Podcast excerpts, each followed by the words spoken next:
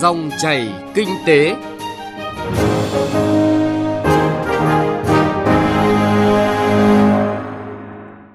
Biên tập viên Xuân Lan xin kính chào quý vị và các bạn. Chương trình Dòng chảy kinh tế hôm nay, chúng tôi chuyển tới quý vị và các bạn các nội dung sau. Lý do nào giao ACV đầu tư sân bay Long Thành? Tiếp đó là phân tích, tìm kiếm nguồn tài chính để phát triển thành phố thông minh bền vững. Chuyên mục chuyện thị trường là nội dung Thành phố Hồ Chí Minh chuẩn bị hàng hóa Tết dồi dào, không lo khan hàng sốt giá.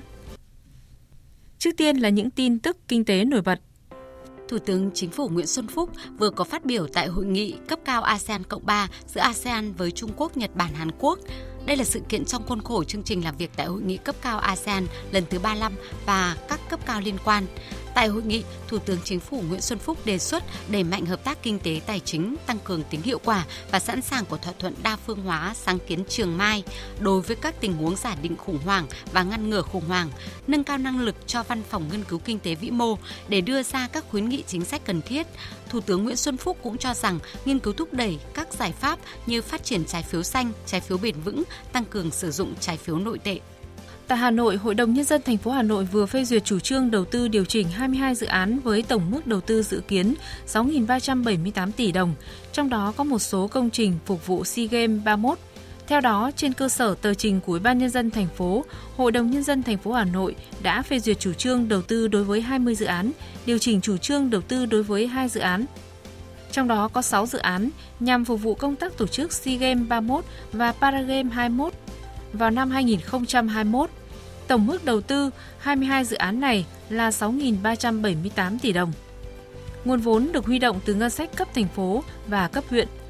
Tỷ giá đi ngang, lãi suất liên ngân hàng lại giảm là thông tin đáng chú ý. Cụ thể, tỷ giá giữa đô la Mỹ và đồng Việt Nam tại thị trường liên ngân hàng không thay đổi so với phiên cuối tuần trước và đứng ở ngưỡng mua vào của ngân hàng nhà nước. Theo đó, tỷ giá liên ngân hàng tăng giảm không đáng kể qua các phiên và chủ yếu xoay quanh mức giá mua vào của ngân hàng nhà nước. Tại thị trường tiền tệ liên ngân hàng tuần trước, chênh lệch lãi suất giữa đồng Việt Nam và đô la Mỹ tiếp tục duy trì trạng thái âm. Trong đó, 4 phiên đầu tuần, lãi suất đồng Việt Nam giảm ở tất cả các kỳ hạn từ một tháng trở xuống và chỉ tăng trở lại vào phiên cuối tuần. Nhiều ngành hàng tỷ đô la chạy đua về đích, dù đạt mốc xuất siêu 7 tỷ đô la sau 10 tháng, nhưng thời điểm này, nhiều ngành hàng xuất khẩu tỷ đô la đang lo chạy đua về đích vì kim ngạch xuất khẩu sụt giảm. Theo số liệu mới nhất của Tổng cục Thống kê, tổng kim ngạch xuất nhập khẩu hàng hóa 10 tháng năm nay ước đạt hơn 427 tỷ đô la, Tuy nhiên, kim ngạch xuất khẩu nhiều mặt hàng nông sản của Việt Nam lại đang sụt giảm so với cùng kỳ năm trước. Trong đó, những mặt hàng tỷ đô la như thủy sản, rau quả, hạt điều, gạo, cà phê, hạt tiêu đều giảm sâu. Kỳ vọng về đích với 4 đến 4 tỷ 200 triệu đô la sau 3 năm tăng trưởng thần tốc, nhưng ngành rau quả đang sụt giảm kim ngạch xuất khẩu gần 6% so với cùng kỳ. Hay xuất khẩu gạo bị sụt giảm nặng nề hơn khi 10 tháng chỉ đạt 2 tỷ 400 triệu đô la, giảm gần 8% so với cùng kỳ năm ngoái. Thông tin nhanh, chân thực, phân tích sâu những diễn biến thị trường, vấn đề kinh tế. Các chuyên mục hấp dẫn, cà phê doanh nhân, chuyện thị trường, kinh tế số. Dòng chảy kinh tế phát sóng lúc 9 giờ 5 phút đến 9 giờ 25 phút và phát lại vào 13 giờ 25 phút đến 13 giờ 45 phút các ngày từ thứ hai đến thứ sáu hàng tuần trên kênh Thời sự VOV1 của Đài Tiếng Nói Việt Nam. Dòng chảy kinh tế, dòng chảy cuộc sống. Dòng chảy kinh tế, dòng chảy cuộc sống. Thưa quý vị và các bạn, dự án Cảng hàng không quốc tế Long Thành là dự án trọng điểm quốc gia với số vốn đầu tư hơn 4 tỷ 700 triệu đô la. Đầu tư sân bay này trong giai đoạn 1 tương đương khoảng 111.000 tỷ đồng – Tuần qua, Chính phủ chính thức trình Quốc hội giao Tổng Công ty Cảng Hàng không Việt Nam ACV đầu tư sân bay này. Đây là dự án quan trọng được người dân cả nước quan tâm. Vậy đâu là cơ sở pháp lý và cơ sở đánh giá năng lực của Tổng Công ty Cảng Hàng không Việt Nam? Như thế nào? Phóng viên Hà Nho đã tìm câu trả lời từ phía người trong cuộc và chuyển tới quý vị và các bạn những thông tin mới nhất với việc làm rõ lý do giao ACV làm nhà đầu tư và nhà khai thác cảng hàng không quan trọng này cảng hàng không quốc tế Long Thành sau khi hoàn thành sẽ đạt cấp 4S theo phân cấp của ICAO, giữ vai trò là cảng hàng không quốc tế cửa ngõ lớn và quan trọng của quốc gia, hướng tới trở thành một trong những trung tâm trung chuyển hàng không quốc tế của khu vực ở giai đoạn 2, giai đoạn 3. Trong giai đoạn 1 sẽ đầu tư xây dựng một đường cất hạ cánh, một nhà ga hành khách với công suất 25 triệu hành khách một năm nhà ga hàng hóa 1,2 triệu tấn hàng hóa một năm và các hạng mục phụ trợ và nhà đầu tư được thuyết trình giao là nhà đầu tư và nhà khai thác là Tổng Công ty Cảng Hàng không Việt Nam ACV. Từ phía cơ quan chủ quản là Bộ Giao thông Vận tải, lý do để giao ACV là như thế nào? Ông Lê Anh Tuấn, Thứ trưởng Bộ Giao thông Vận tải khi trả lời phỏng vấn của phóng viên Đài Tiếng Nói Việt Nam mới đây, nêu rõ. Chúng tôi cũng đã xem xét kỹ luật đấu thầu, nghiên cứu ờ, điểm C ờ, khoản 4 điều 22 của luật đấu thầu thì ờ, hiện nay là Ờ, chưa có điều cụ thể. Nên nếu thực hiện theo điểm C của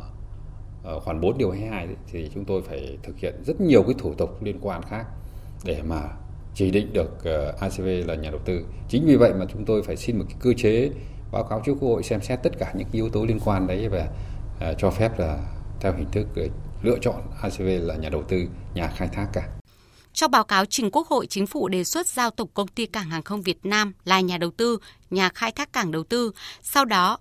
cho các cơ quan quản lý nhà nước thuê lại hạng mục các công trình trụ sở, cơ quan quản lý nhà nước. ACV cũng sẽ trực tiếp đầu tư bằng vốn của doanh nghiệp và các công trình thiết yếu của cảng hàng không. Đối với các công trình dịch vụ, ACV được giao hợp tác đầu tư, nhượng quyền đầu tư, khai thác hoặc xã hội hóa đầu tư, hình thức đầu tư theo quy định của luật đầu tư. Vậy, câu hỏi đặt ra là vì sao chọn ACV vừa là nhà đầu tư vừa là nhà khai thác cảng hàng không. Từ thực tiễn hoạt động của ACV, ông Lê Anh Tuấn, Thứ trưởng Bộ Giao thông Vận tải, nêu rõ cơ sở cho lựa chọn này. Cơ sở để mà lựa chọn ACV thì ờ, thứ nhất là ACV là hiện nay đang quản lý 22 cảng hàng không tại Việt Nam. ACV là đơn vị chuyên quản lý khai thác cảng hàng không tại Việt Nam, là đơn vị ờ, nhà đầu tư và nhà khai thác lớn nhất cảng không Việt Nam. ACV hiện nay có tiềm lực ờ, tài chính rất là tốt và có đội ngũ cán bộ công nhân viên rất là dồi dào. Và ACV trước hết là tổng ty quản lý nhà nước. Và cái quan trọng thứ hai nữa là mặc dù giao cho ACV nhưng mà từng hạng mục một chúng tôi vẫn tổ chức đấu thầu để đảm bảo cái chi phí đầu tư ở đấy là hiệu quả. Trong thực tế, băn khoăn lớn nhất khi đặt ra là tiền đâu để đầu tư sân bay Long Thành và liệu ACV có chuẩn bị như thế nào?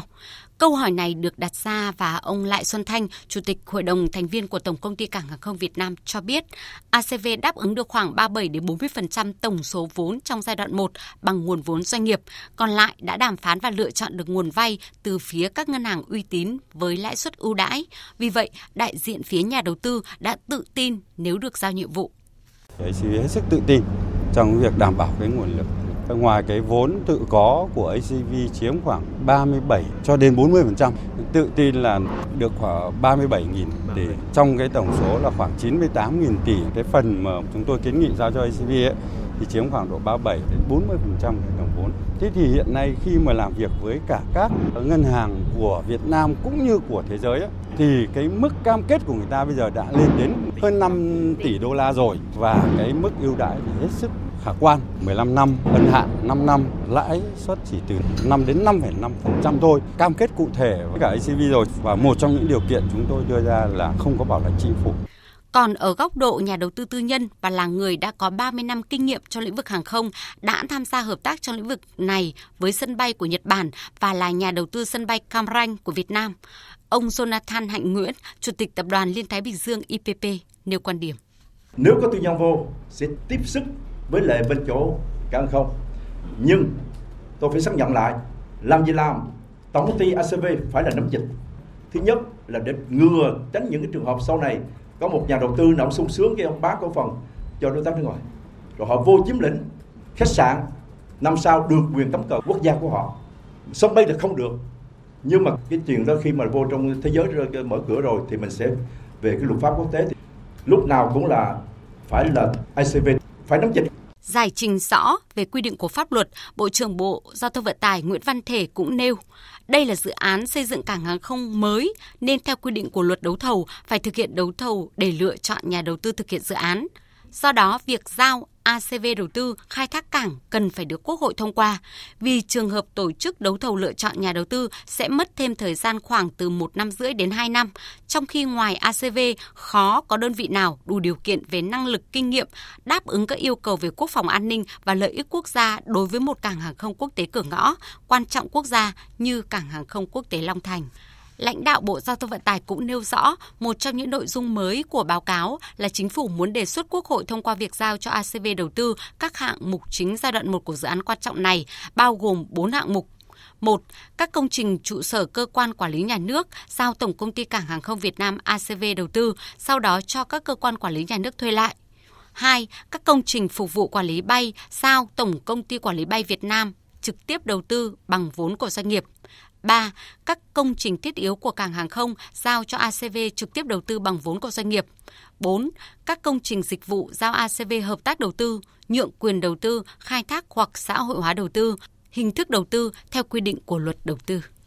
Thưa quý vị và các bạn, vừa rồi là một số phân tích về lý do chính phủ đề xuất Quốc hội giao Tổng công ty Cảng hàng không Việt Nam ACV làm nhà đầu tư và nhà khai thác cảng hàng không Long Thành.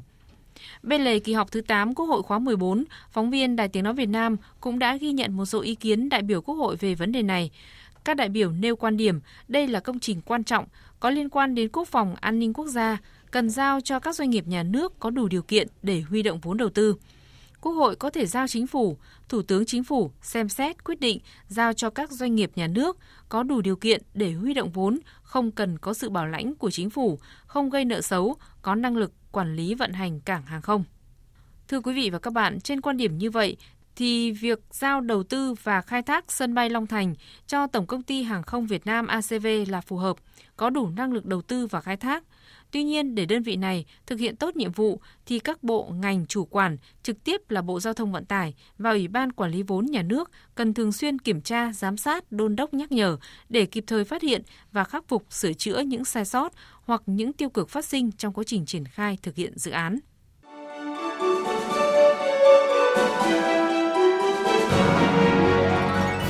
Dòng chảy kinh tế, dòng chảy cuộc sống.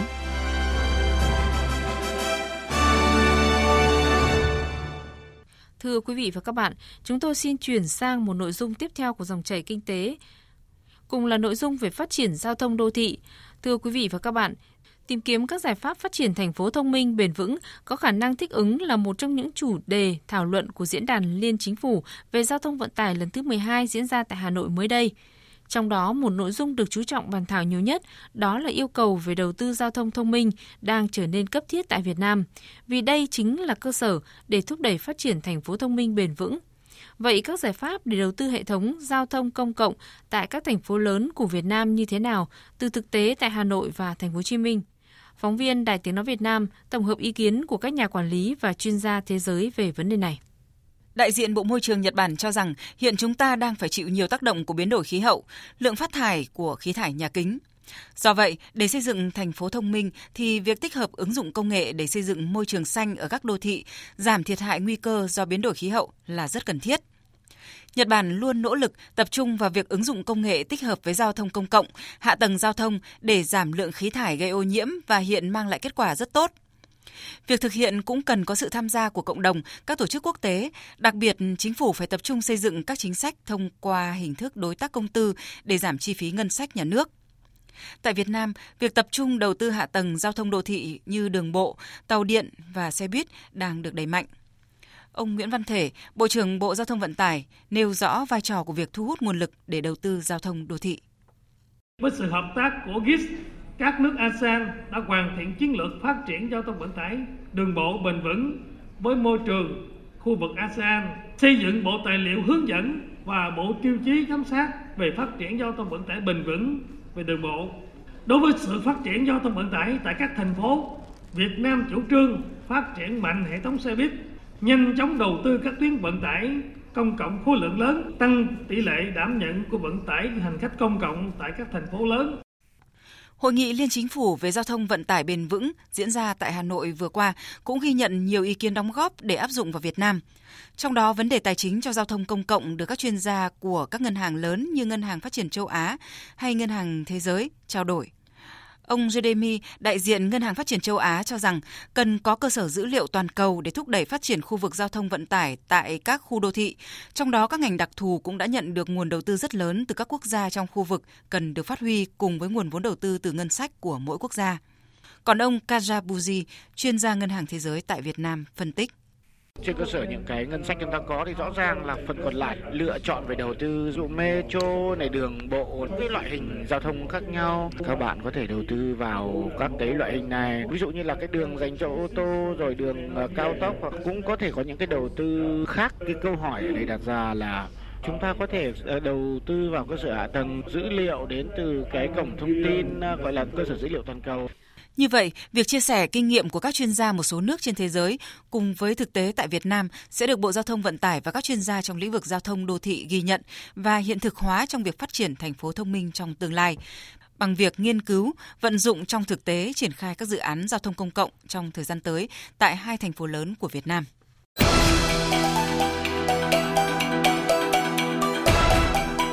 Chuyện thị trường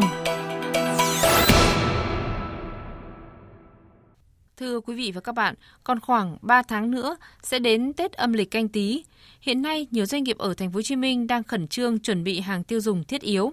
Lượng hàng hóa doanh nghiệp chuẩn bị năm nay sẽ tăng từ 10 đến 20% so với Tết kỷ hợi. Nguồn hàng doanh nghiệp chuẩn bị khá dồi dào và có nhiều sản phẩm mới. Riêng thịt lợn, nguồn cung giảm mạnh, nhưng các doanh nghiệp đã chủ động chuẩn bị số lượng nhất định để đáp ứng tốt nhu cầu tiêu dùng dịp Tết. Lệ Hằng, phóng viên thường trú tại thành phố Hồ Chí Minh có bài đề cập. Để chuẩn bị hàng thực phẩm đông lạnh và chế biến cho dịp Tết canh tí, đến nay, công ty cổ phần thực phẩm Sài Gòn Food chuẩn bị hơn 2.000 tấn thành phẩm, bao gồm cháo tươi, lẩu hải sản, lẩu thái, bánh chưng, dân dân, tăng 33% so với Tết kỷ hợi. Đến thời điểm này, công ty đã sản xuất được khoảng 50% hàng hóa chuẩn bị cho Tết. Bà Lê Thị Thanh Lâm, Phó Tổng Giám đốc Công ty Cổ phần Thực phẩm Sài Gòn Food cho biết với Sài Gòn Phú đã nghiên cứu thành công và ứng dụng cái công nghệ mới trong cái việc à, đóng gói là bánh chưng của Sài Gòn Food là có hạn sử dụng được 3 tháng ở nhiệt độ thường mà không có chất bảo quản. Công nghệ này à, chúng tôi mới nghĩ đến cái việc đóng gói bao bì vô trong cái hộp đẹp hơn để cho người tiêu dùng có thể làm quà tặng và nó trân trọng, nó nâng cái tầm cái sản phẩm của mình hơn. Bốn cái bánh để trong một cái hộp lớn và ở chính giữa thì có thêm hũ dưa món Bên cạnh bánh chưng, lẩu thì thịt heo, thịt gà, chả giò, chả lụa, trứng, dân dân là những món người tiêu dùng lựa chọn nhiều. Hiện nay các doanh nghiệp tham gia chương trình bình ổn thị trường những mặt hàng này là công ty cổ phần Việt Nam Kỹ nghệ xuất sản Viết Xăng, công ty Ba Huân, công ty Sang Hà dân dân đã chuẩn bị nguồn hàng khá dồi dào.